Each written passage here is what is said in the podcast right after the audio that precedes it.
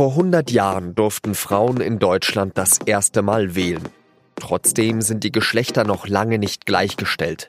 Was sich noch verbessern muss, das bespreche ich gleich mit der SZ-Politikredakteurin Jana Anslinger. Heute ist Donnerstag, der 17. Januar. Ich heiße Jean-Marie Magro und das ist der SZ-Nachrichten-Podcast auf den Punkt.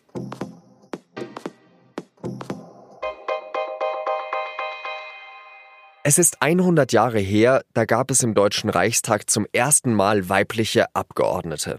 Eine davon war die Sozialdemokratin Marie Juchatz.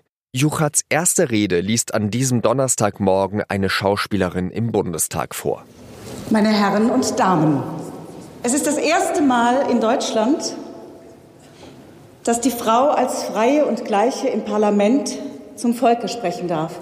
Und ich möchte hier feststellen, und zwar ganz objektiv, dass es die Revolution gewesen ist, die auch in Deutschland die alten Vorurteile überwunden hat. Im Bundestag findet an diesem Morgen eine Sonderveranstaltung zum 100-jährigen Jubiläum des Frauenwahlrechts statt. Frauen dürfen seitdem wählen und gewählt werden. Dafür hatten die Frauen in Deutschland jahrzehntelang gekämpft, Vereine gegründet und Petitionen eingereicht. In Großbritannien und Frankreich liefen die Proteste wesentlich heftiger ab. Hier dauerte es aber noch länger, bis Frauen endlich wählen durften in Großbritannien bis 1928, in Frankreich sogar bis 1944. Die CDU-Politikerin Rita Süßmuth drückt es bei der Veranstaltung im Bundestag so aus. Wir sind zwar in der Gegenwart angekommen, aber noch nicht in einer zufriedenstellenden Gegenwart. Und wir haben in Erfahrung gebracht, das sage ich nicht nur für die Frauen, dass viel mehr in Menschen möglich ist, als wir bisher möglich gemacht haben. Der Bundestagspräsident Wolfgang Schäuble macht sich dafür stark, dass Familie und Karriere in Zukunft endlich vereinbar werden müssen. Um eine Erkenntnis, sagt Schäuble, komme man dabei nicht herum. Dass wir die für unsere Gesellschaft unverzichtbaren Tätigkeiten, die heute noch ganz überwiegend von Frauen unbezahlt verrichten, anders aufteilen müssen. Kindererziehung, Hausarbeit und Pflege. Wie es nach 100 Jahren Frauenwahlrecht um die Gleichstellung von Mann und Frau bestellt ist, bespreche ich jetzt mit der Politikredakteurin Jana Anslinger. Jana, wo muss beim Thema Gleichstellung vor allem nachgebessert werden? Wir sind ja tatsächlich so weit wie noch nie beim Thema Gleichstellung. Aber wo sich noch was tun muss, da würde ich eigentlich sagen, überall. Also in der Gesellschaft muss weiter umgedacht werden, eben weg von solchen Gender-Klischees die Sozialpolitik muss anders werden. Frauen müssen besser Karriere machen können und eben auch in der Politik muss sich auch noch einiges ändern. Hättest du da zum Beispiel gleich ein, zwei konkrete Punkte, wo du sagst, das könnten wir von heute auf morgen sofort umschmeißen? Was ein konkreter Punkt ist, ist ja die Quote. Es geht ja momentan auch wieder viel um die Frauenquote im Bundestag. Auch das wäre nicht von heute auf morgen, aber das ist eine konkrete Maßnahme, die es gibt. Jetzt speziell bei der Frauenquote im Bundestag, da sagen ja die Gegner, eine Frau hat doch alle Möglichkeiten. Sie kann sich in einer Partei engagieren, sich auf eine Liste stellen lassen und dann eben für den Bundestag kandidieren. Wo also liegt das Problem? Zum einen ist es so, dass Frauen tendenziell tatsächlich weniger Ressourcen haben, aber konkret für die Frauenquote sprechen die anderen fehlenden Möglichkeiten, nämlich dass es auch in der Politik so eine Art Glass Ceiling gibt. Also in den Parteien zum Beispiel oder allgemein der Politik wird Frauen weniger zugetraut. Das heißt, die werden auch weniger gefragt. Die werden bei Parteiversammlungen weniger gewählt. Die werden einfach nicht aufgestellt. Und in vielen Fällen hat sich ja dann einfach dank Quoten gezeigt, da mussten halt die Männer, mussten eben außerhalb ihres Netzwerks schauen und mussten eine Frau suchen. Und dann hat sich gezeigt, dass es diese Frauen natürlich schon längst gibt. Aber sie einfach bislang niemand ausgesucht hat, sozusagen beim Frauenwahlrecht geht es ja nicht nur darum, dass Frauen gewählt werden können, sondern dass sie vor allem erstmal wählen dürfen. Wie wählen denn Frauen? Wählen die anders als Männer? Ja, die wählen anders als Männer. Inzwischen wählen sie genauso häufig wie Männer. Das ist tatsächlich erst bei dieser Bundestagswahl zum ersten Mal so gewesen. Bei vorherigen Bundestagswahlen war es immer so, dass mehr Männer gewählt haben. Jetzt war die Wahlbeteiligung annähernd gleich. Und Frauen entscheiden auch anders. In den letzten Jahren und Jahrzehnten war es eher so, dass, dass Frauen sozusagen linker gewählt haben, also mehr SPD und Grüne zum Beispiel. Das hat man sich so erklärt, dass äh, Frauen häufig von Sozialpolitik, die da beworben wird, stärker betroffen sind.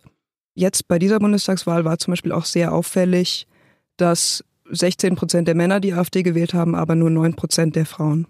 Wir haben jetzt seit fast 14 Jahren eine Bundeskanzlerin, Angela Merkel, die war auch noch länger CDU-Vorsitzende und übergibt ihr Amt jetzt an Annegret Kramp-Karrenbauer, also auch eine Frau. Hat sich dadurch Politik geändert?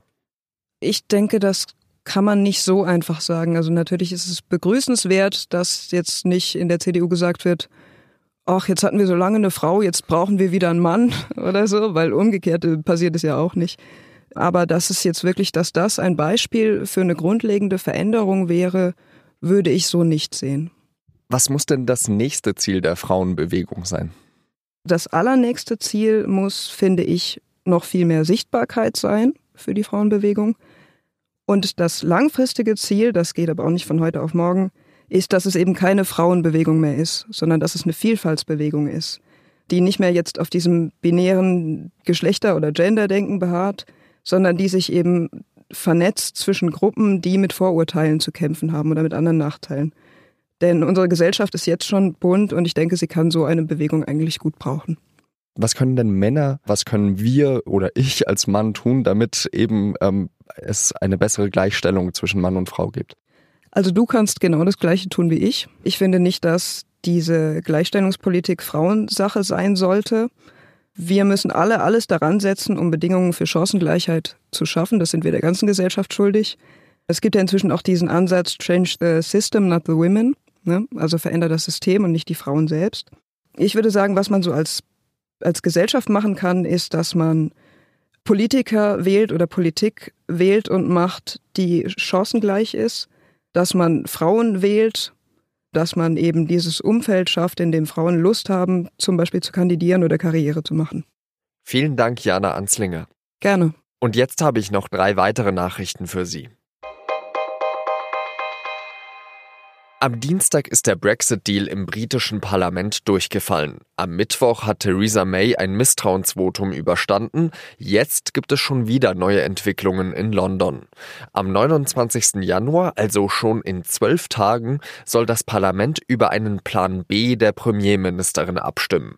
May soll schon am Montag ihre neuen Vorschläge vorlegen und eine Erklärung abgeben. Was sich im Vergleich zum alten Brexit-Plan ändern soll, ist noch nicht bekannt. Die Deutsche Bahn will in diesem Jahr 22.000 neue Mitarbeiter einstellen und damit 9.000 mehr als bisher geplant. Das hat die Konzernspitze bei einem Krisentreffen mit Bundesverkehrsminister Scheuer erklärt. Es handelt sich dabei vor allem um für den Betrieb kritisches Personal, also zum Beispiel Lokführer, Fahrdienstleiter und Instandhalter. Für die Bahn dürfte es aber schwer werden, so viele Menschen auf dem leergefegten Arbeitsmarkt anzuwerben. Deutschland gehört immer noch zu den größten Waffenexporteuren der Welt aber der deutschen Waffenindustrie geht es in diesem Jahr schlechter. Die Bundesregierung hat 2018 fast ein Viertel weniger Rüstungsexporte genehmigt als im Jahr zuvor.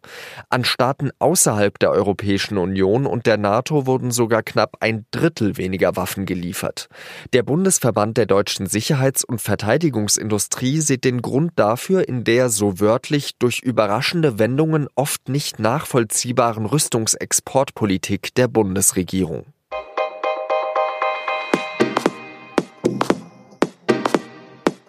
Das war der SZ-Nachrichten-Podcast auf den Punkt. Redaktionsschluss war 16 Uhr.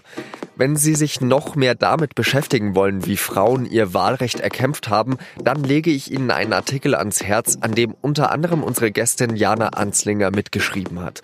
Unter sz.de slash Frauenwahlrecht können Sie noch einiges mehr über die Heldinnen von damals erfahren. Ich danke Ihnen fürs Zuhören und sage Adieu.